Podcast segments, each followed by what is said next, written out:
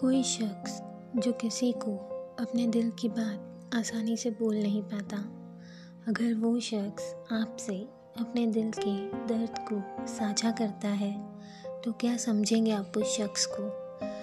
कोई शख्स अगर हंस कर मुस्कुरा कर हर एक पल आपके साथ है तो क्या समझेंगे आप उस शख्स को? कोई शख्स अगर बंद आँखों, विश्वास करने लगा है आप पर तो क्या समझेंगे आप उस शख्स को?